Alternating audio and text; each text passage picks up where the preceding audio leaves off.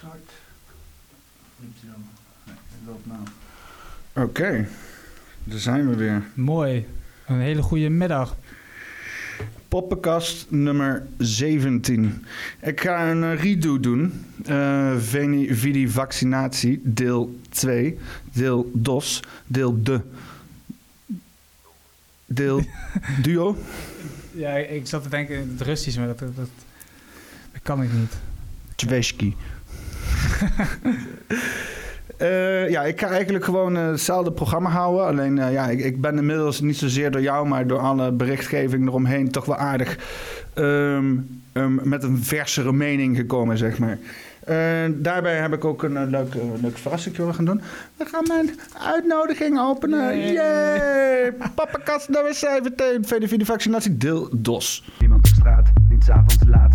Alles is dicht, de brand niet eens licht. We kunnen nergens heen en ook niet te been. Dus we blijven staan, want we kunnen niet gaan. We zagen wel mensen, maar die keken naar Jensen. Lopen we omheen. En ja, ik meen, we worden vast niet ziek, zolang het niet piek. Dus, eh, jij had, had je mij helemaal geopend, ik heb toch? hem al... eh, Oké, niet verraden wat erin staat. Ik ga hem voorlezen, ik ben benieuwd. Voor zij die hem gewoon meteen de prullenbak in hebben geflikkerd. Laat me je even verlichten. Oh, eens even kijken. Onderwerp uw uitnodiging voor een coronavaccinatie. Geachte heer Van Asselt, er ligt een vaccin tegen corona voor u klaar. U kunt een afspraak maken in deze brief. Leest u hoe gemakkelijk u dat doet. Gebruiksvriendelijkheid, dat is belangrijk hè. U kiest zelf of de vaccinatie wil. Het is gratis. Dat is voor die Hollanders toch? vooralsnog is het nog steeds vrijwillig. Eh, heeft u al een vaccinatie tegen corona gehad? Of heeft u al een afspraak gemaakt, bijvoorbeeld omdat u een uitnodiging heeft gekregen via huis of werkgever? Dan mag u deze brief weggooien. Ik mag deze brief sowieso weggooien. Precies. Maar niet wat ik moet weggooien of niet. Nee, oké. Nou, oh, een hele vragenlijst zelf. Mensen post heeft getest op corona in vier weken. Heeft die koorts gehad van 38 graden. Heeft op de dag van de vaccinatie standaard corona vragenlijstje. Nee, dat is voor na de, voor na de vaccinatie. Ja. Ja, ik ben er dus eh, nog niet helemaal uit. Of ik deze dan echt eh, moet verscheuren of niet, weet je wel. Ja, dat eh, is interessant. Je bent niet de enige. Ik had bijvoorbeeld mijn moeder had ik ook mooi eh, zover dat zij de vaccinatie niet wilde nemen. En toen kwam ik eh, afgelopen zondag kwam ik toch weer bij haar terug. En toen zei ze: Ja, ik heb het toch wel eh, gedaan. Ook om, omdat ze zich eigenlijk had laten ompraten door volgens mij de buurman of de, mijn oom. Had ze, dat, en dan denk ik, dan voel ik me best wel teleurgesteld, weet je. Want ik had toch alle, alle energie erin gestoken om haar zover te krijgen om die vaccinatie niet te Je nemen. hebt geïnvesteerde tijd. Ja, maar ik denk dat er zo heel veel mensen in een familie te maken krijgen met een, een tweestrijd. Eh, dat bijvoorbeeld de ene familieleden wel een vaccinatie willen en de andere niet. Dus dat je toch op een heel, eh, ja, op een hele belangrijke Maar waarom zou dat een probleem moeten zijn? Ehm, nou, het is vooral ook dat de, de groep mensen die dus voor vaccinatie zijn, die willen ook echt dat de mensen die dat niet willen, dat, dat die ook een vaccinatie willen. En, dan, En eh, daar gaat het dus fout. en eh, hoe dat komt, ja, waarschijnlijk door de manier van hoe de media daarin staat en hoe de media, Ja, het is wel die mantra van je doet het niet voor jezelf, je doet het voor een ander, zeg maar. ja, Ja, maar ja, dat werkt natuurlijk alle kanten op, weet je wel. Ze zouden ook dan eh, het niet nemen, doe je ook niet voor je. eh, het, het accepteren dat iemand anders het wel of niet kan nemen, kan je ook gunnen, zeg maar, weet je wel. ja, Het, het is, weet je wel, nu is het inderdaad van, eh, ehm, omdat ik deze angst heb voor deze specifieke aangeprate virus, moet jij dit goedje in je steken, want anders acht ik jou niet als een fatsoenlijk Ja. persoon. Terwijl je eigenlijk, ik heb dus lang bronnencontactonderzoek gedaan vanuit de GGD. En terwijl je eigenlijk heel vaak te maken krijgt met mensen die een vaccinatie hebben gehad. En dan noemen ze zelfs eh, Pfizer, want ze denken dat er echt een groot verschil zit tussen de verschillende merken. En dan noemen ze dus, ja, ik heb Pfizer gehad, maar ik ben toch positief getest en ik heb klachten. Weet je wel? En dan, maar jij hebt voor de GGD bron- en ja, ik contactonderzoek heb, gedaan. ik heb vanaf Wat moet je dan, wat, wat houdt dat precies in? Vanaf begin december tot nu nog steeds heb ik bronnencontactonderzoek gedaan voor de GGD. En wat, wat houdt het in? Wat moet je dan doen? Want jij werkt natuurlijk dan in het hol van de leeuw daar. Ik eh, werk aan de frontlinie. En de ik- frontlinie. wat ik echt van mezelf kan zeggen is dat ik heel veel nuttige data heb kunnen verzamelen. ehm, van, eh, ze noemen dat dan eh, case, case studies, zeg maar. Ik heb het dus, Heb je ze gehackt? nee, ik heb ook in die, eh, in die dossiers kunnen kijken, ja. Dat is vertrouwelijk, toch neem maar ik aan, of niet? was- Eh, Je mocht alleen in het dossier kijken van de, van de persoon met wie je op dat moment aan het werk was. Dus je mocht en niet... ook, moest je daar goedstemming voor vragen nog en zo? Of, eh, Nee, dat, dat was gewoon... Die toestemming had je, want dat heb je ook nodig om je werk te kunnen doen. wel een gevoelig Maar systeem. Het eh. was, het was niet toegestaan om dan helemaal te gaan zoeken naar andere namen waarmee je eigenlijk niks te, te maken hebt. Dus Ah, als jij te horen krijgt dat, dat je buurman een positieve test hebt, dan mag je niet zijn naam op gaan zoeken in het systeem en dan gaan kijken wat zijn medische eh, achtergrond is en wat zijn contacten zijn geweest en zo. Want het is ongelooflijk hoeveel informatie dan in het systeem. eh, Maar werd, werd dat je dan moeilijk gemaakt of stond het gewoon daar? ehm, nee, het was gewoon een regel. Van, Maar als, als jij gewoon een pure anarchist was en een agent van chaos en jij dacht, Dan- dan ben pak je- deze regels, dan kon je gewoon op het mapje klikken en in de gegevens. Ja, zeg maar. dat is toch ook gebeurd. Er is, heel veel informatie is toch ook gelekt eh, van eh, het, het systeem. En dat vind ik niet gek als je heb. gewoon eh, iedereen maar laat solliciteren en dan, dan is een infiltrant zo gedaan. Een beetje Ja. iemand die slim is met computers, die weet dat dit soort gegevens... Ja, eh precies. Die heb je van... alleen maar elke dag gewoon even een beetje Excel-sheetje op zijn eh, sticky te zetten of zo. Had je gewoon een computer waar je USB-stick in kon doen en zo? Ja, ik werkte gewoon met mijn eigen computer. Met je eigen computer ook nog. Met mijn Windows. Oh, oh ja, dat is natuurlijk vanuit huis werken en zo, hè? ja. Dus je hebt ook helemaal niet... Je kan dat... Oh, ik, ja. kon, ik, ik was in staat om, om alle medische gegevens van, van, ja, van heel Nederland, van, de miljoenen mensen eh, te kunnen opslaan. Jezus man, dat is, dat gedaan, is nog de grootste fucking scoop hier. Fuck Ja. die vaccinatie-shit. Jezus Ja. man, ja, dat is echt belachelijk is dat. Dat, dat gewoon, dat, maar ja... Maar dat- Want eh, eh, dat, volgens mij, ja, ik weet niet. Ja, misschien als nee. Ik, volgens mij gaat het helemaal niet. Gaat het zwaar in strijd met die, met die regels die zijn opgesteld. Die eh, A, AVAG-regels. ja. eh. Dat, dat gaat ook in strijd. En daarom hebben we ook heel veel regels waar we aan moeten houden. En, eh, een voorbeeld is dat we elke maand een ander wachtwoord moeten instellen. ja, dat het niet gejat kan worden. Wie- Eh, maar wie beschermt mijn gegevens tegen mensen Ja, zoals, niet. zoals jij, zeg maar? Want werk, heb je een screening gehad of zo? om ons werk te kunnen doen. Heb heb jij, want ik, we je, gegevens dus. je hebt, je hebt natuurlijk geen... ja, Constant hebben wij van die veilige, van die privacy trainingen gehad. En eh, er ze hadden ook wel bepaalde. Als je bijvoorbeeld na werktijd kan je niet meer inloggen in het systeem. Dat was een manier om toch een beetje vanuit hun dan die veiligheid. eh, werden dan zeg maar je stappen in het systeem of zo in de gaten gehouden of zo? Of dat zeiden er- ze van wel, ja. Ehm, maar ik, ik, ik heb ook nooit de regels overtreden. Dus ik kan ook niet zeggen eh, in hoeverre ze het controleren en in hoeverre je het zeg maar stoute dingen kan gaan doen. Verkeerde dingen Maar in, jouw beleving, als je stoute willen had kunnen doen, dan had je gewoon al die gegevens Ja. kunnen exporteren en er gewoon mee in de haal kunnen gaan. Ja, zeker. Want wat ze ook wel eens zeiden, maar dat vond ik een beetje te, te streng, is dat je niet in een ander dossier mag gaan. Want soms heb je een linked case, dus dat bijvoorbeeld de partner van iemand die positief is getest, dat die eh, ook als linked case is gekoppeld aan jouw dossier. En dan was het niet toegestaan om in, in dat dossier van de partner te gaan. Eh, maar soms was het gewoon noodzaak om te doen, om, om je werk te kunnen uitvoeren. Want soms moet je ook, eh, ja, dat, dat was gewoon soms noodzaak. En dat deed ik dan dus wel af en toe. Ehm, maar d- dat was niet iets wa- waar, waarin ik problemen heb gekregen of zo. Kijk, of da- consequenties da- heb daarom zou een centraal dossier gewoon eh, eh, super zijn, weet je. Dat iedereen gewoon een centraal dossier heeft waar alleen de persoon zelf toegang tot heeft. En als ze niet toegang heeft, nee, wacht, wij moeten hem opnieuw aanvragen. Net als een DigiD, weet Ja, je wel. ja. En, en dan, jij geeft hem gewoon ter plekke aan personen die dus ook zichzelf identificeren. Dus jij zegt, hé, hey, eh, ik ben Mike, eh, ik ben jouw eh, contacttracer, weet je wel. Je hebt je mijn Ja. gegevens. Mag ik toegang tot jouw dossier? Ja, dan krijg je de sleutelcode van die persoon. Die kan jou toegang geven tot het dossier. En dan, weet je wel, heb je gewoon één op één contact. En dan is het controle tussen mij en jou. Maar niet op deze manier. Je weet helemaal niet. En je kan wel zeggen van, je hebt allemaal regels en voorbereidingen. Maar in principe worden jullie opgeleid om precies te weten hoe je er misbruik van moet maken, weet je wel. Want je krijgt alles, weet je wel. Het is niet alsof de toegang je geweigerd wordt. Ze, ze doelen jullie op je goed moraal, weet je wel. En er hoeft maar één iemand tussen te zitten die denkt... Nou, hè, goede crisis, kunnen we misschien wel kansen mee creëren. En die, Ja. die, die, die, die, die maakt gewoon thuis op zijn laptop elke dag vette exports. Of desnoods maak je foto's van het beeldscherm. Dat, dat zie je niet in het programma. Dat heb ik één keer eh, gedaan. hè. Ik, ik moest namelijk... eh, er was een, een medewerker van een ziekenhuis die was positief getest. En ik moest, die, eh, moest ik een specifieke mail sturen... omdat die persoon zich niet had laten testen... in het standaard teststraat van het ziekenhuis. Maar die had zich elders laten testen. En toen eh, was mij de opdracht om een mail met de persoonsgegevens te sturen naar het ziekenhuis van die persoon, dus de persoonsgegevens van die persoon. En dan moest ik dus aantonen dat ik dat had gedaan. Dus dan had ik dus in het dossier had ik een printscreen gemaakt van die mail.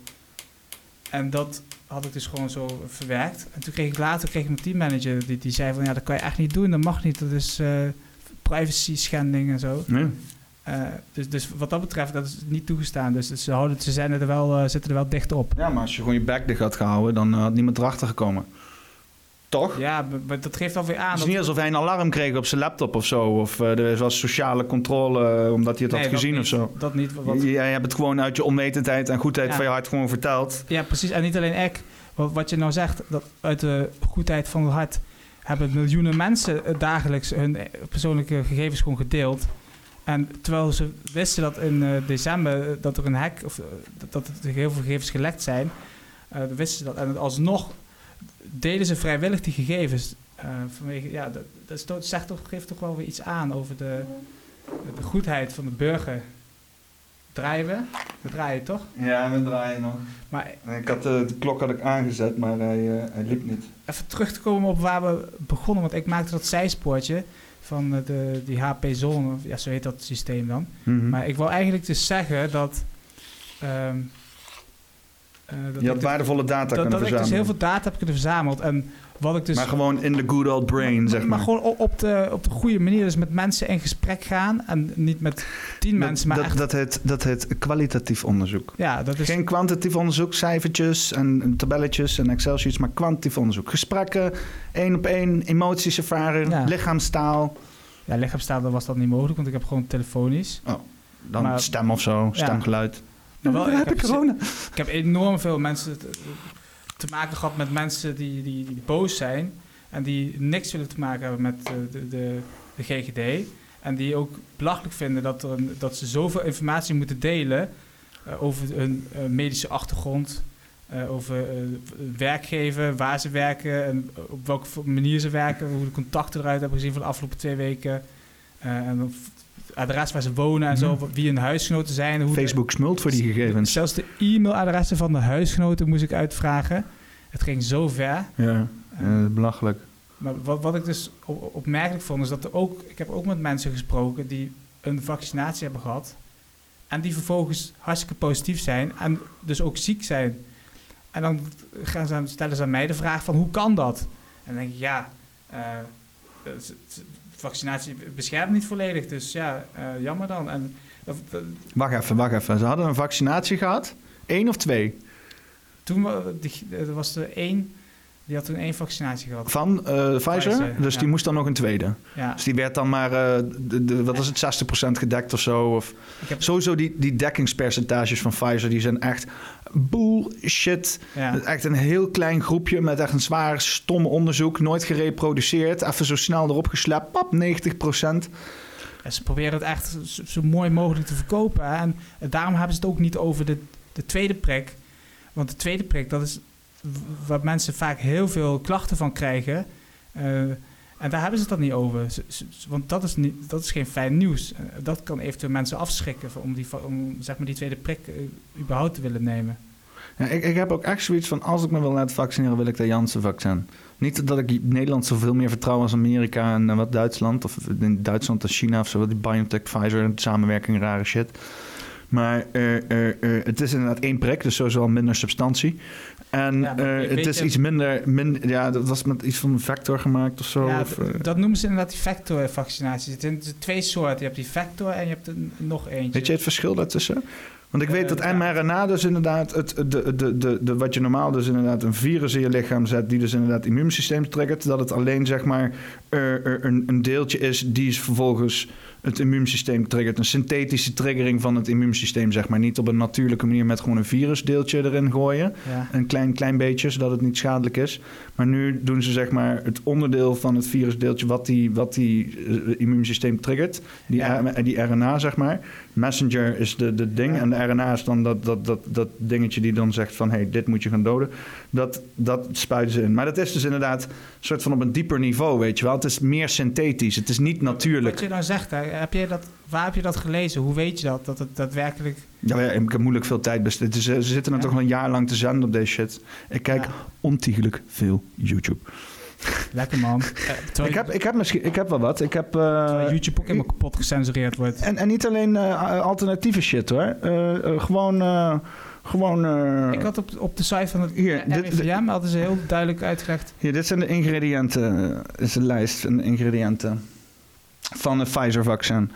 Even kijken. Eh, Pfizer, dat is een vectorvaccinatie. Nee, dat is mRNA Pfizer. Ja, maar Dat is hetzelfde als Moderna. Moderna en Pfizer zijn mRNA. Wat ik dus uit mijn onderzoek heb, kunnen halen, is dat eh, die natuurlijke manier van vaccineren, dus wat ze bij de pokken en bij de mazen hebben gedaan, eh, dat ze dus een onschadelijk ehm omhulseltje van het virus injecteren en dan vervolgens antistoffen worden gemaakt. Dat zijn beide methodes die ze bij COVID-vaccinatie toepassen, is, dat, is, is dus niet die oude manier, die traditionele manier. En dat is iets waar, waar ik mijn vraagtekens bij plaats, omdat we het COVID-19 is, is niet een virus zoals eh, bijvoorbeeld HIV, waarin je echt wel alle, alles uit de kast moet halen om dat aan te gaan pakken. Alhoewel ze in de media dat wel proberen te, eh, door te schemeren. Eh, Ja, maar het rare is dat er dus, dat er dus helemaal nooit echt een, een vaccin of nooit een effort is gedaan of zo naar een, een standaard vaccin wereldwijd, weet je wel. En dat is wel een beetje wat ook in het begin waar ik dacht van, oh, dit is wel mooi, is dat dus de hele wereld samenkwam om dit vaccin te maken. En ik bedoel, tuurlijk heb je farmaceuten die farmaceuten dingen doen, weet je wel, en politiek die politiek dingen doen. Maar uiteindelijk is er een soort van samenwerking gekomen die anders nooit was ontstaan. En inderdaad binnen een jaar dan zo'n vaccin ontwikkeld. Normaal zou, zou het op politiek niet mogelijk zijn. Niemand wil risico's nemen. Maar dat is ook iets, want wat, ik weet niet waar ik dat had gezien, misschien kan ik dat nog opzoeken. Waarbij ze dus zeggen van, eh, niemand neemt risico. Oh, dat kan ik wel even zo opzoeken. Eh, niemand neemt dus inderdaad eh, eh, verantwoordelijkheid. Als jij dus dat vaccin in jou neemt, dan ben jij verantwoordelijk voor de gevolgen. daar heb ik ook gelezen, ja, dat, dat staat erbij, ja, dat, dat is het niet ja, dat is toch heel, heel ziek. Dat, dat ze er gewoon erbij zetten. Normaal gaan dingen niet zo. Normaal gaan dingen, gaan dingen niet zo. Even kijken, is dit, volgens mij is dit dat filmpje. Ja, oh ja, dit is, dit is hem. Ja, dit is, oké, we gaan even een leuk, leuk filmpje kijken. Misschien een beetje cringe. Eh, maar dit is zeg maar een soort van eh, ja, reclame van Pfizer, denk ik, zeg maar. Historically, vaccines have been one of the most important medical intervention for public health. Diseases like smallpox that used to have a 30% mortality rate that are completely wiped from the face of the earth. When it looked like there was the potential for us to engage in moving forward a COVID 19 vaccine, there was the daunting challenge to do something that had never been done before, and that was to try to get a vaccine out within less than a year. That, I can tell you, is unprecedented in history. My name is Bill Gruber. I head vaccine clinical research and development for Pfizer, and I've been involved in vaccine development for over 35 years. Daar is hem. Ja, precies. Dat is een wetenschapper. If you had asked me at the time, what did I think the chances of our success were at the very beginning of this, I, I would say well less than 50%. Because the fastest that any, by the way, any other vaccine had ever been developed, to, to my knowledge, prior to COVID 19 was four years. And so as we were looking at this with our partners at BioNTech, we had to say, well, can this be done? Is it possible to really take something that takes decades and do less than a year? And we, we decided, well, yes, it probably can be done, but here's what has to happen. One of the key elements to the success for delivering a vaccine in record time is we have a platform for developing vaccines. It's the mRNA platform developed with our colleagues at BioNTech mRNA is the material that codes for translation to proteins. So, what we're doing is we're exploiting that very fundamental part of nature to make a vaccine by inserting mRNA that codes for the protein of interest, in this case, the spike protein, that's responsible for that virus attaching to human cells, gaining entry, replicating itself, and producing disease. Dus even, even, even een, kleine pauze en een Nederlandse samenvatting. Ze proberen dus dat de spike-protein na te bootsen. En dus het lichaam eh, eh, aware, eh, bewust te maken van het, dat, dat spike-protein, zeg maar. Dat is zo'n karakteristiek van coronavirussen. Ja. Dat ze zo'n speciaal grijparmpje hebben, waarbij ze dus onze cellen heel ma- dat matcht mooi, zeg maar, weet je wel. Die kunnen perfect daar klikken, klikken daar mooi op aan. Daarom is het zo viraal, daarom gaat het zo snel, omdat die gewoon lekker hechten aan ons lichaam. Maar de andere kant van het verhaal is dat omdat ze dus zo goed aansluiten, hechten ze ook goed. Dus daardoor is dat verspreiden ook heel erg, heel erg overdreven, zeg maar. Weet je alsof het er allemaal maar uitvliegt. Maar als het op een gegeven moment genesteld zit, weet je wel. Vooral als je niet helemaal geïnfecteerd bent, dan valt het allemaal wel mee hoeveel COVID je aan het rondspreiden bent.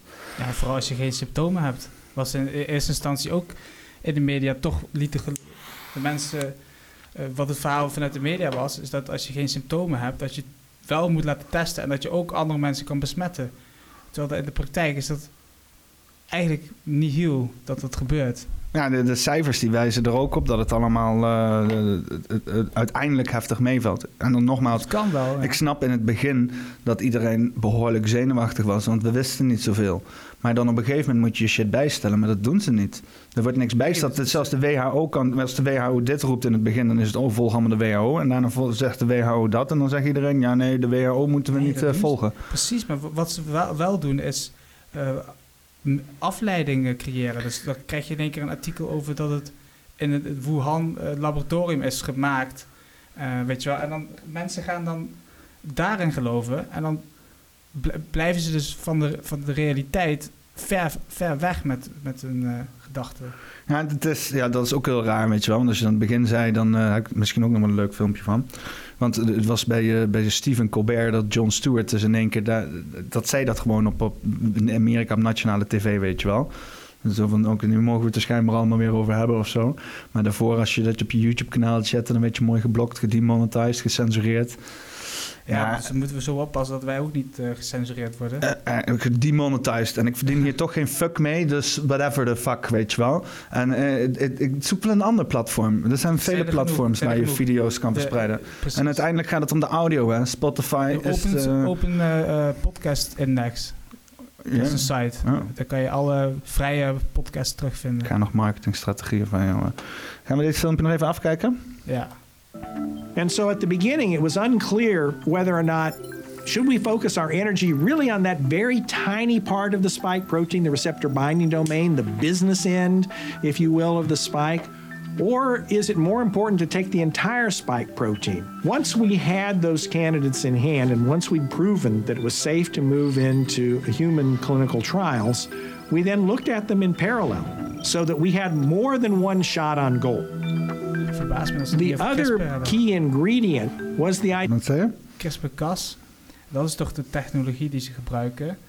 Ehm, Ja, maar CRISPR is een, is een tool, hè. is een gereedschap, zeg maar. ja, Dus sinds ze die CRISPR hebben, kunnen ze makkelijker een DNA snijden. Daarvoor was het ja, Engelse knippen. gepiel. Maar daar heb ik me in verdiept. En dat is- wordt gebruikt in het COVID-vaccin. Ja, ze zullen het vast als... Ja, eh, want sinds, sinds dat er is, kun je veel makkelijker eh, met DNA werken ja, en en, shit. en daarom is dan nu ook ja, zeg maar de pandemie gepland. Ja, dat, dat, Nee, ja, maar ze kunnen best inderdaad met CRISPR.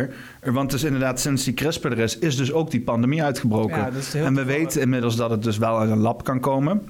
Daar komen we zo nog op terug. Daar komen we zo nog op terug.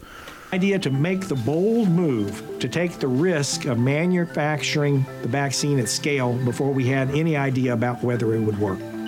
Without cutting any corners, we made a bet that the science is going to bear fruit. Dat is ook niet helemaal waar, hè? without cutting any corners. Want ze hebben dus inderdaad die verantwoordelijkheid, hoeven ze niet te nemen. Eh, ze hebben een testtrial mogen, parallel mogen leggen, dus alles tegelijk mogen doen. Ja. En eh, de FDA-approvals die zijn maar gewoon niet. zo er doorheen gedrukt en zo. So, Okay. when we administer the vaccine beginning in phase one and all the way through vaccine development, we monitored the participants in the trial incredibly closely. And that's how the BNT 162B2 construct emerged victorious and became the basis for moving forward into later phase trials. This is when we say, all right, we're now confident enough that we can expand this to larger populations. We did that until we had enough cases that we felt we could be confident and say, okay, now we can examine the total number of cases and determine whether the vaccine is likely to work. And then we, from Pfizer, gather with an independent data monitoring committee, or DMC. They have the capability to look at this blinded data in an unblinded fashion And then they shared that information with us. And this was the first opportunity to see whether there was likely to be hope for the United States and the rest of the world. And so it was a tremendous relief when everybody gathered and all of a sudden the smiles broke out and they said, We highly recommend that you seek FDA approval for emergency use authorization. Ja, dat is hem dus, die emergency use authorization. Hè? Dat is This gewoon een is a shortcut eigenlijk. moment that will pay dividends for not only a circumstance where we might encounter another novel pathogen in the future, but even now for the typical sorts of vaccines that we're working on. I mean, all of the COVID 19 work was going on while still in the background, we're still developing vaccines for other important pathogens. You know, I, I, I've told my team that at first, you know, we were inspired by hope, and now we're inspired by reality. De vriesijshandel was ook echt omhoog gegaan. Hè? Stocks were flying, zeg maar, in de, hoe noemen we dat, de droog ijs. industry, public health officials, Ja, dat you can achieve what was previously the Er zit een hoop geld in gebaat uiteindelijk. And I think the one thing Want dat denk ik ook in Nederland. Hè? Dat op een gegeven moment is dat OMT opgesteld. Ja. En dan, dan, die is nu, zijn, heeft zijn eigen leven gecreëerd, weet je wel. Die hebben allemaal belangen en allemaal mondkapjeshandel en vaccins en deeltjes en weet ik veel wat. En die, eh, dat- dit, dit heb ik, dit, dit, eh, dit, eh, deze crisis eh, nog niet zo vaak gehoord. Maar dit is een nieuw woord wat ik heb geleerd. Padafhankelijkheid. En dat zeggen ze dus omdat ze dus keuzes hebben gemaakt. Dan moeten ze wel die keuzes doorzetten, zeg maar. Want ja, die keuzes zijn toen gemaakt. Dus nu moet je deze keuze maken, want andere keuzes zijn er niet. Dat is zeg maar een soort van de reden dat ze zeggen van... ja, dit moet deze kant op gaan, zeg maar. Zonder dan hè, tegenhoor te willen dulden of zo. En dan eh, krijgen we volgens mij nog het I emotionele stukje. received the vaccine myself is the sense of profound relief. I and my wife have felt like we've been living on borrowed time. As bad as it might be for us because we're older, our biggest concern was our, you know, my disabled son. Um, and um, I, I can't begin to tell you how personally gratifying it was to think, okay, En hier heb je hem, weet je wel. En hier heeft hij ook een fucking punt. Want daarvoor is het ook een prachtig ding dat het fucking vaccin er is. Voor die mensen die echt kwetsbaar zijn. Die dus inderdaad gewoon... Dat, dat die gewoon in die risicogroep vallen, weet je wel. Als dat iemand Ja. is waar je van houdt. Als dat iemand is eh, eh, die... eh, ja, weet je wel, die je dat risico niet wil laten lopen. Dan zet je daar zo'n vaccin in. Maar dan, wat ik dan nog niet helemaal snap... Is... Waarom moeten dan andere mensen ook dat vaccin nemen? Ja. Om dan hem niet aan te steken. Want het, het, is, het is- dan, dan is het doel niet meer om deze mensen te beschermen. Dan is het doel om het virus uit te roeien. En dat is eigenlijk een heel apart, Ja. aparte doelstelling. Weet je wel? Ze willen dit net zoals die Bill Gates shit van ah, polio uitgeroeid of whatever the fuck het was, weet je wel.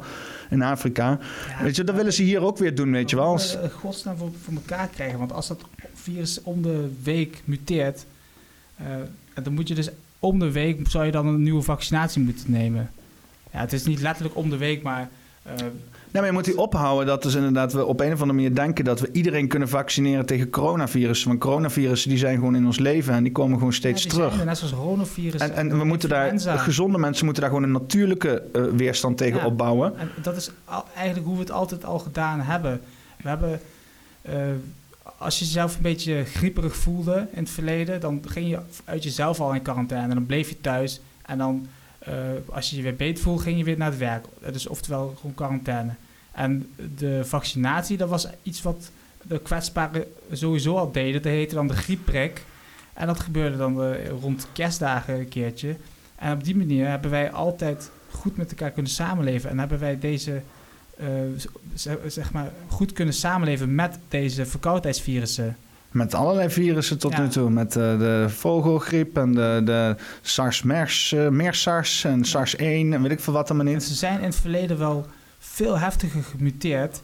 En zo is bijvoorbeeld in 2017 en in 2009 zijn er vele heftigere cijfers terug te vinden op het Centraal Bureau van Statistiek over de eh, aantal opnames en het aantal doden. Omdat je toen een veel sterkere variant had van eh, destijds eh, van influenza. Ik, ik kan me ook wel inderdaad herinneren dat ik, eh, dat ik inderdaad iets van mortaliteitscijfers heb gekeken. Dat het meeviel, weet je wel. Maar je Ja. ziet wel inderdaad een, een kleine bobbel in die begin, weet je wel. Dat dus inderdaad die, die maartsituatie, dat daar dus inderdaad een soort van schok was. Omdat er dus iets was waar we nog nooit van hadden gehoord. Hè. Dus al die ziekenhuizen die waren allemaal eh, normale longpneumonia aan het behandelen. Terwijl dat helemaal niet het geval was. En, en daardoor had je dus even oversterfte. Omdat iedereen zoiets had van, wat wat de fuck is hier gaande, weet je wel. En toen op een gegeven moment was voor iedereen duidelijk van... oh, dit is dit, dat is een coronavirus. Dan moet je zo behandelen. Precies Hè? wat je zegt, een coronavirus. En, eh, en, eh, en, en, en toen werd het dus beter. En, maar toen begon het in de media pas. als- Maar sinds die tijd is er niet eh, belachelijk veel meer bijgekomen. Dat zag je wel net ook in die cijfer van, van CBS waar we net waren. Mhm. Maar ja, eh, ik, ik wil ook- even verder gaan over gewoon media en, en dingen, weet je wel. Ik bedoel, eh, het feit dat we dus in het begin niet mochten spreken over het feit waar het vandaan kwam. Dat dat soort van, ja, eh, hoe noemen we dat nou, godslastering was, weet je wel. Als je inderdaad sprak over, over het virus komt uit China, het virus komt uit Wuhan. En Wuhan zat een lab.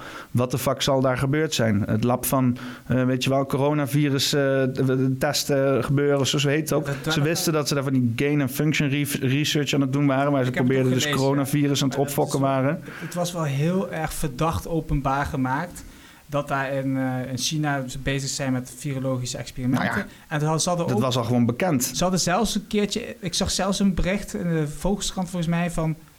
eh, dat er al eerder virussen daar zijn ontsnapt uit, uit, Ja. uit het Ja, laboratorium. ja, dat is zo van, oh, dat gebeurt wel eens hier. Ja, maar dan denk ik bij mezelf...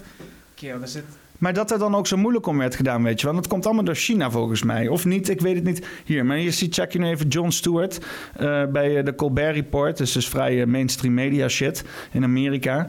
En ja, die, die, die, die, die, die deelt even zijn, zijn mening over wat er nou precies... ja, hij, hij, heeft, hij heeft zeg maar... Het verhaal is...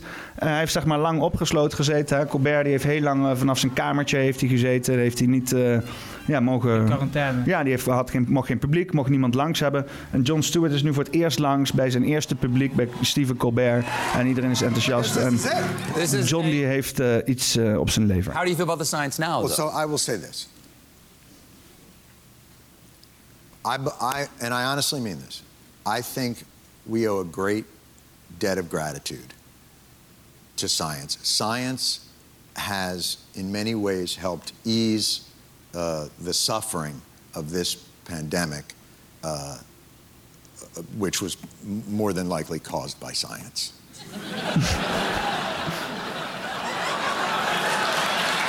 So, and that's kind of Hold on second.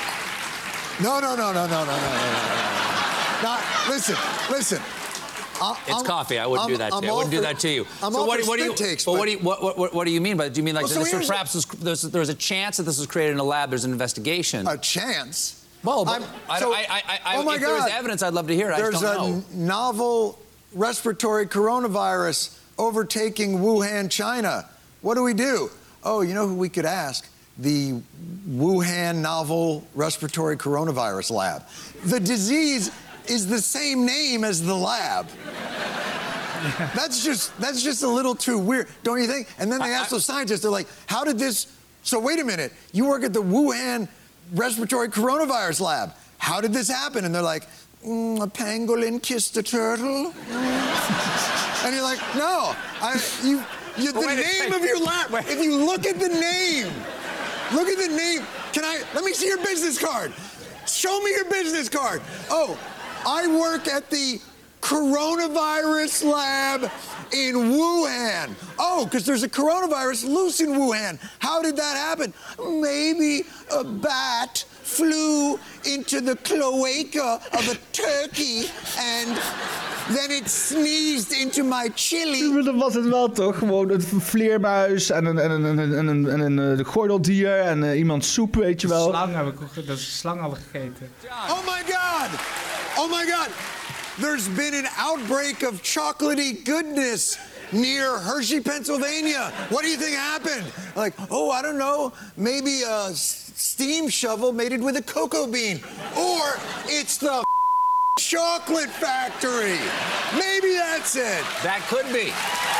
Ik vind dat Is mooi toch? allemaal afleiding. Ja, oké. Het is wel weer. Het is hetzelfde als met die aliens, weet je wel. Dat je denkt van, oké, waarom, vertel- waarom mag dat nu dan wel in één keer? Ja. Precies, want als je kijkt ook naar de symptomen, en dat kan ik wel iets over zeggen, want in mijn kwalitatieve onderzoek bij als BCO, hè, als je gewoon kijkt naar de symptomen, dan hebben we gewoon te maken met hetzelfde als waar we altijd al mee te maken hebben gehad. En dat is een, een algemene noemen dat wij, waar wij eh, verkoudheidsvirus onderschalen en griep onderschalen en chronovirussen eh, en dat, buikgriep, weet je wel, dat is ook een term die, die, die altijd in de volksmond gebruikt wordt. Dat zijn gewoon eh, aandoeningen waarvan je enkele dagen ziek kan zijn en daarna ben je gewoon weer de oude. En, en zo heb ik dat ook De meeste mensen. Ja, De ja meeste precies. mensen doen gewoon En zo. Zo heb ik ook mensen van 81 jaar gesproken die astma hebben.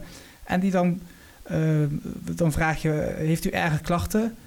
Nou, eigenlijk eh, alleen hoofdpijn. En dat is enkele dagen geweest. En ik ben nu alweer eh hersteld daarvan, weet je wel. Zulke reacties krijg ik met mijn vader die had corona, die ligt met zijn 70-jarige eh, eh, hoofd in het ziekenhuis met, met flinke problemen. En die kreeg corona en die had nergens last van. Wij met z'n allen hebben hem geknuffeld Ja. en shit. Allemaal langsgekomen elke dag en zo. Wij ook allemaal in quarantaine, allemaal getest negatief. En ik denk van, Ja, opmerkelijk. wa- waar is de viraliteit van dit virus, weet je wel? Precies. Dat is ook wat heel vaak mensen die ik aan de telefoon had, die zeiden, nou, dat meen je niet. Ben ik positief? Ik dacht dat het hooikoorts was. Eh, of mensen die, die echt vooral heel verbaasd reageren over de, de, het verloop en de symptomen. Maar denk je dat die PCR-testen misschien ook wat eh, te overdreven reageerden? Ja, ze hebben eh, heel veel valse uitslagen bij die PCR-testen. Ja, want die PCR-tests zijn ook maar een beetje in elkaar geflanst op het mom van coronavirussen. Maar als er nou allerlei, allerlei, allerlei coronavirussen... Misschien gaan er wel de hele tijd allerlei coronavirussen rond. eh. Ja, wat ik ook heel vaak heb meegemaakt is dat mensen positief worden getest terwijl ze letterlijk geen contact hebben gehad. Van die kluizenaarstypes, weet je wel, die, die een week lang eh, in de hevige lockdown-periode echt een week lang geen contact hebben gehad met geen enkel mens. Die wonen dan alleen bijvoorbeeld. Ja, ik heb ook zo'n tijdje geleefd. Eh, ja, ik woonde wel dan eh, met mijn met mijn vriendin die inderdaad eh, iedereen binnenhaalde. Maar ik zat wel in mijn eentje in mijn kamertje Geen zo. contact. En dan moet je toch wel eh, weten waar je het dan van, vandaan hebt kunnen krijgen. Ehm, zo, maar zo zijn er toch heel veel gevallen geweest die niet kunnen, eh, waarbij het gewoon een mysterie is hoe ze het hebben opgelopen. Eh, en die eh, eigenlijk licht eh, last hebben van hooikoortsklachten. Hm. Dus dan vraag ik me af, eh, wat ik letterlijk een keer gedacht heb is, hey, misschien dat het COVID wel, eh, of die testen wel mensen met hooikoorts positief laten testen. Zolang je maar lichte symptomen hebt, dat je dan al een positieve test hebt. Hm. Ja. Ik, ik heb echt heel veel. Heel Ja, veel we moeten eigenlijk ook niet meer mensen... Moet iedereen, iedereen moet inderdaad zo'n eh, zo'n nou ja, zo'n test hebben of je al corona hebt gehad inderdaad. Als je het al hebt gehad, zou je Ja, toch... dat- eh. Dat is veel. Daar heb ik Als je dan ook nog een test hebt die dan ook nog de, de, de, de delta en de, de alpha en de gamma variant kan onderscheiden, dan kan je hem zo afvinken, zo weet je wel. Als een soort van eh Ja, stickerkaart. Dan krijg je dat te horen, weet je wel. Dan zeggen ze van, ja, er is een, een mutatie geweest en dat is weer totaal ander. Ja, maar dat gaan we nu de komende tijd toch horen. Tot aan de Zeta-variant hoor. En dan Ja. Beginnen we aan eh, Griekse letters. Of, of zijn ze al natuurlijk. Precies. Dan gaan we Russische letters. De Bruski-variant. en nee, ja, het is... eh, Ik denk dat, we hier, dat dit, is pas het begin van, van nieuwe pandemieën en, en nieuwe medische shit en zo. Maar ja, ik, ik denk ook wel misschien... Ik zit naar die vaccin te kijken en ik denk, weet je wel... Want ik heb in de eerste Venividi-vaccinatie... heb ik toch wel vrij gezegd van... Ja, eh, we stoppen toch wel een hoop troep in ons, weet je wel. Ik kan zo'n vaccin ook niet zoveel uitmaken. dat is- ik bedoel, als je gevoelig bent voor dat soort shit... Moet je vooral, iedereen moet het vooral zelf weten. Maar als je gevoelig bent voor dat soort shit... moet je het vooral eh, doen. Maar ik, ik wil toch wel bij, bijstellen van... van want ik, vooral voor mezelf als ik spreek... Ik bedoel, ik, ja, ik, doe van alles daar binnen, weet je wel. Ja, het is ook voor mij misschien een uitdaging van... ik kan dat vaccin helemaal dat aan, weet je wel. die op de lange Vaccin. termijn onderzocht zijn waarvan je weet wat het met je doet. En deze vaccinatie is ten eerste een hele berg propaganda aan vooraf Toen ik, gegaan. to- toen ik voor het eerst eh, mijn pilletje nam... toen eh, wist ik niet wat ik innam, hoor. Ik heb niet echt een bijsluiter gelezen of zo. Nee, ja, het is... eh, het, het is eh, maar ik, ik moet eerlijk zeggen, ik ben nu wel wat terughoudender... en ik heb wel zoiets van, luister, ik, ik stel... Ik ga, want dat is mijn houding altijd al geweest... dat ik zeg, ik ga niet vooraan staan eh, bij, bij deze shit. Ik voel niet dat dat nodig is. Nee. En wat nu betreft stel ik dat liever uit... als we die percentages halen zonder mij... dan vind ik het ook prima, weet je wel. als ze, zo, als ze die propaganda zien, nou, dan verwacht ik wel dat ze dat gaan halen hoor. Want je kan mensen echt Ja, ze alles zitten wijs iedereen maken. Helemaal op te naaien, joh. Kijk En de- dat krijg je dan straks, want die mensen worden dan pissig op ons. Ja, tenzij het misschien straks niet meer nodig is. Maar je had toen al zo'n hele hetze tegen va- eh, antivaxers. Weet je, was een handjevol mensen. Maar mensen helemaal pissig van ja, straks komt de mazelen weer terug en shit. ja, dat was toen Ja, zo'n dat- ding. En ik moet eerlijk zeggen, ik stond ook wel aan de kant van ach, laat je toch gewoon vaccineren, weet je wel. ja, Maar dit ben ik dus dit jaar ben ik daar helemaal om 80 in omgedraaid. Want eh, ik weet niet eh, hoe het met jou zit, maar de, de, de manier van, van doen en zo is, is niet eh kosher. eh. Ja, wat je net ook zegt, hè, hebt dus een fundamenteel verschil tussen een ziekte zoals de mazelen en COVID-19. Als wij te maken hadden met een, een mazelen-epidemie, dan stond ik ook wel vooraan in de rij hoor, voor die vaccinatie. Maar dan ben ik, dat wil ik niet hebben. Zo'n- En als er een AIDS-vaccinatie komt, want dat hebben ze nu over. Hè? Dat is inderdaad het MR mRNA-vaccin nu allemaal banen vrijmaakt voor andere vaccins. Hè? Ja, veelbelovend. Een Ja, AIDS-vaccin, kankervaccin, allerlei vaccins. Ik vind die CRISPR-techniek, die kan je zeker toepassen op een eh, HIV-vaccinatie. Daar, daar ben ik voorstander Ja, want hiervoor waren ze heel kritisch op die CRISPR-techniek, weet je. Wat zo'n gozer die rondliep, die zichzelf maar kuurtjes gaf en zo. En eh, iedereen had zoiets van, ja, wat een gek zeg.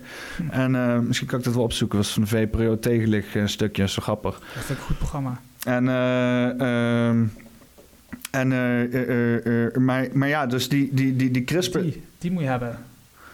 Wat? Eh, dat, dat, dat- dat is eh, een los onderwerp hoor. Maar ik bedoel, wat ik straks zei, dat is een Ja, hele komt- Er goede... komt een hele interessante shit in bij mijn tijdlijn. Ongehoord Nederlands. Check- check- check dat is mijn- echt een aanrader, mensen. Check mijn abonnementen, Mike. Check deze shit. Dit is hooglijk exclusieve programmering. Even side note, even los van de vaccinaties. Als je ooit je informatie goed wil krijgen, weet je wel, eh, zorg dat je stroom goed krijgt. Zelfs op Facebook zou je het nog goed voor elkaar kunnen krijgen als je gewoon bewust liked, bewust deelt en af en toe eens een keer naar de achterkant van je Facebookpagina gaat en je shit opschoont. Weet je wel? En ik heb dus inderdaad gewoon een reeks aan abonnementen en de een is nog vetter dan de andere. Project En- Veritas. Ja, nou ja, v- volgens mij heb ik die er ook Die eh, is ook onder. goud. Maar ja, in ieder geval, eh, weer terug naar eh, eh, eh, vaccinatie. Wat ik wil zeggen is dat hele mRNA gebeuren, dat, dat, zou, jij, zou je dat nemen als je daarmee aids kan voorkomen? Ehm, nee, want eh, specifiek bij AIDS, is het eh, heel duidelijk waar je risico, op wat manier je risico loopt om dat op te lopen. Eh, en als je dat risicogedrag gewoon niet eh, doet, dan hoef je ook niet, nergens bang voor te zijn. Dus daar ga ik mezelf niet voor de vaccineren. Maar bijvoorbeeld voor een soortgelijk... eh, Ben, ben je nooit bang geweest voor aids? vroeger had ik wel eens... Ja, dat, dat is persoonlijke... nee, ja... Dat is een persoonlijke vraag, ja. Ben jij nooit bang geweest voor ik heb, aids? ik heb, het is zo'n kleine kans dat eh, als je seks hebt met, met iemand, eh ja, het ligt eraan wat voor soort seks. Wat voor een iemand? Meer. wat voor iemand ook inderdaad. Maar de kans is, Ja, dan kan je nog zeg maar een soort van oordeel maken. Maar ik moet eerlijk zeggen, ik, ik denk dat dat soort dingen, dat is ook allemaal weer vooroordeel, weet je wel. Volgens mij kan in een raar hoekje komen. ja, het is vo- volgens mij gewoon heteroseks eh, eh, en dan niet anaal, dat is volgens mij minder dan 1%. Ja. Bij iemand die het al heeft, hè? bij iemand die daarvan positief is. Dan is het nog minder dan 1%. Ja, dat is, dat is, ja, het is eigenlijk gek om daar zo bang voor te zijn. Maar ja, weet je wat, met hoeveel mensen er zijn en hoeveel mensen je tegenkomt, dan wordt 1% op een gegeven moment wel eh, een, een reëel risico, weet je wel. pech. Maar daarom noemen ze het ook wel het... eh, in de jaren 80 noemden ze het ook wel het homo-virus. Omdat eh, als iemand posit- als een, zeg maar, een man positief is... en daar heb je dan anale seks mee... dan is het wel de, ongeveer 30% kans dat je, het, eh, dat je dan ook... Ja, is anale seks is een grotere kans Ja. dat je... Maar ja, eh, eh, misschien waren het de jaren 70, maar ik denk maar dat hetero mensen ook gewoon anale seks hadden. Zeker. Ik denk wel dat die homo's daar wel even een bad rap hebben gehad. Maar dat waren natuurlijk ook gewoon een stelletje gasten die allemaal aan het neuken waren. Want weet je wel, uiteindelijk homo's zijn gewoon gasten. De, de mannelijke homo's. Homo's, niet de lesbisch. Als ik nog vaker zo ga zeggen, krijg ik dan allemaal woke personeel achter me aan. Nee, maar dat zijn ook gewoon een stelletje gasten. Want eh, je kan homo zijn waar je wil, maar je blijft man. En, eh, en eh, ja, dat, daar gaat er toch wel wat anders aan toe. Dus ik kan me voorstellen dat het uiteindelijk cumule- cumuleert naar heftige sekspartijen. En dan iets meer zorgeloos bestaan, weet je wel. Ze zeggen van wel, ja. Maar ja, het werd natuurlijk wel echt, echt enorm gebagitaliseerd daar. Daar ging voordat helemaal de- nergens over. Voordat de AIDS was uitgebroken, toen was er al helemaal eh ongeremde sekswereld. Want waar had je voor te vrezen, weet je wel? Er waren wel wat SOA's, maar ja, die waren eh, lang niet zo erg als AIDS. Maar toen AIDS kwam, toen is daar veel, zijn mensen uit zichzelf veel voorzichtiger eh, gaan worden. Veel geremder. probeer die biohacking op te zoeken die ik... eh, volgens mij is dat eh, ja, deze. Deze gozer. Deze is helemaal niet goed wijs. Dat Should heb be ik ook gezien. change their DNA. For us, the frogs are a way to teach people actual genetic engineering and gene therapy without harming an organism. The step right before people doing genetic modification on humans if they wanted to. En nogmaals, ik vind dat Josiah dat er very veel te weinig tijd is om hierover op lange termijn eh, onderzoeksresultaten en een, een duidelijke conclusie te kunnen formuleren. In hoeverre dit effect heeft op het menselijk lichaam. Want het is pas in 2016 eh, eh, ontdekt en nu wordt het al toegepast. Nou, deze gozer heeft he wel bij zichzelf al kuurtjes gedaan en zo. centralized in the hands and homes of everyone. eh, I think everybody's worried about the risks of- of genetic engineering and how it's going to hurt people. And nobody's worried about the risks of what's going to happen if we don't allow people to do genetic engineering. Because the problem isn't going to be like, oh man, that person has way too many enhancements or doesn't. The problem is going to be, is an equal playing field? Does everybody have access to this technology? It's a provocative idea. It's also dangerous. And it's becoming possible because of CRISPR, a gene editing technology that can find and cut a sequence of DNA in a cell and replace it with another. It can achieve in days what used to take months, with precision and at a fraction of the cost. If it wasn't for CRISPR, I don't think my company would be possible. Wat is je A few years ago, George Church, a pioneer of CRISPR, signed on as an advisor to the Odin. But even he's acknowledged the risks inherent in DIY genetic engineering. Leading researchers say the technology is still too new to use on humans without potentially harmful consequences, and that the way Josiah promotes it is reckless. Dat is dus de gozer die inderdaad CRISPR heeft eh, gepioneerd. Wat ze zeggen, wat dat dan ook mag betekenen. How to genetically engineer a human being. Josiah is famous in the world of biohackers, people who experiment on their own bodies and other organisms outside of traditional labs and institutions. He's gotten a lot of media attention for his very public DIY stunts, like when he injected himself with CRISPR while giving a talk at a synthetic biology conference. This will modify my muscle gene, genes to give me bigger muscles. dat is wel handig. The month after Josiah's injection, the FDA issued a warning that Dus for je, safety je kan dus heel selectief bepaalde genen wijzigen. Ja, gewoon echt, echt soort van... eh, je kan een, een, iets programmeren, zeg maar. Ja, En er dan een specifieke functie laten uitvoeren. En dat is in principe wat ze dus nu ook hebben gedaan met eh, de coronavaccin. ja ze, ze laten ehm, het, in ieder geval, eh, zoals ik het had begrepen, is dat dan de cel, je eigen cel, is dan in staat om het, het COVID-indringende virus DNA, zodra dat de cel binnenkomt, dan is het niet CRISPR-technologie, die het DNA meteen kapot knipt van het virus en dan daarmee onschadelijk maakt. Hm. En om die reden zou je dus eigenlijk geen antistof nodig moeten hebben.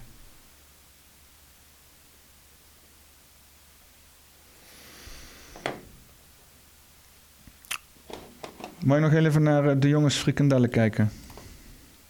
Van die positief geteste frikandellen. Po- Positief geteste had had je dat niet frikandellen? gehoord? Nee? Ze hadden toen eh, van die eh, wetenschappers hadden ook, ook van die tests laten doen op, op vlees. En dat was dan ook positief uitgepakt. hoe dat precies zat, dat kan ik niet meer goed Maar herinneren. dat is, dat is weer zo'n voorbeeld van dat die PCR-testen gewoon allemaal crap Ja, zijn. dat PCS totaal niet betrouwbaar is. Of valide, moet ik eigenlijk zeggen. Oh, hier is het filmpje. Wat wij hoeven te doen is even zo'n prikje halen. En, en dan een beetje nuffig zitten zeggen van... eh, nou, ik moet nog maar eens even zien of ik het eigenlijk wel wil. Ja. Ja, dat kan natuurlijk niet. Hè, Ik hoor mensen zeggen van ja, ik, heb, eh, ik, ik weet niet precies wat erin zit. Ik weet niet precies wat erin zit. En dan denk ik, joh, je hebt je hele leven frikandellen gegeten. en je weet ook niet precies wat erin zit. Eh, hier is echt uit en na, is, is hier getoetst.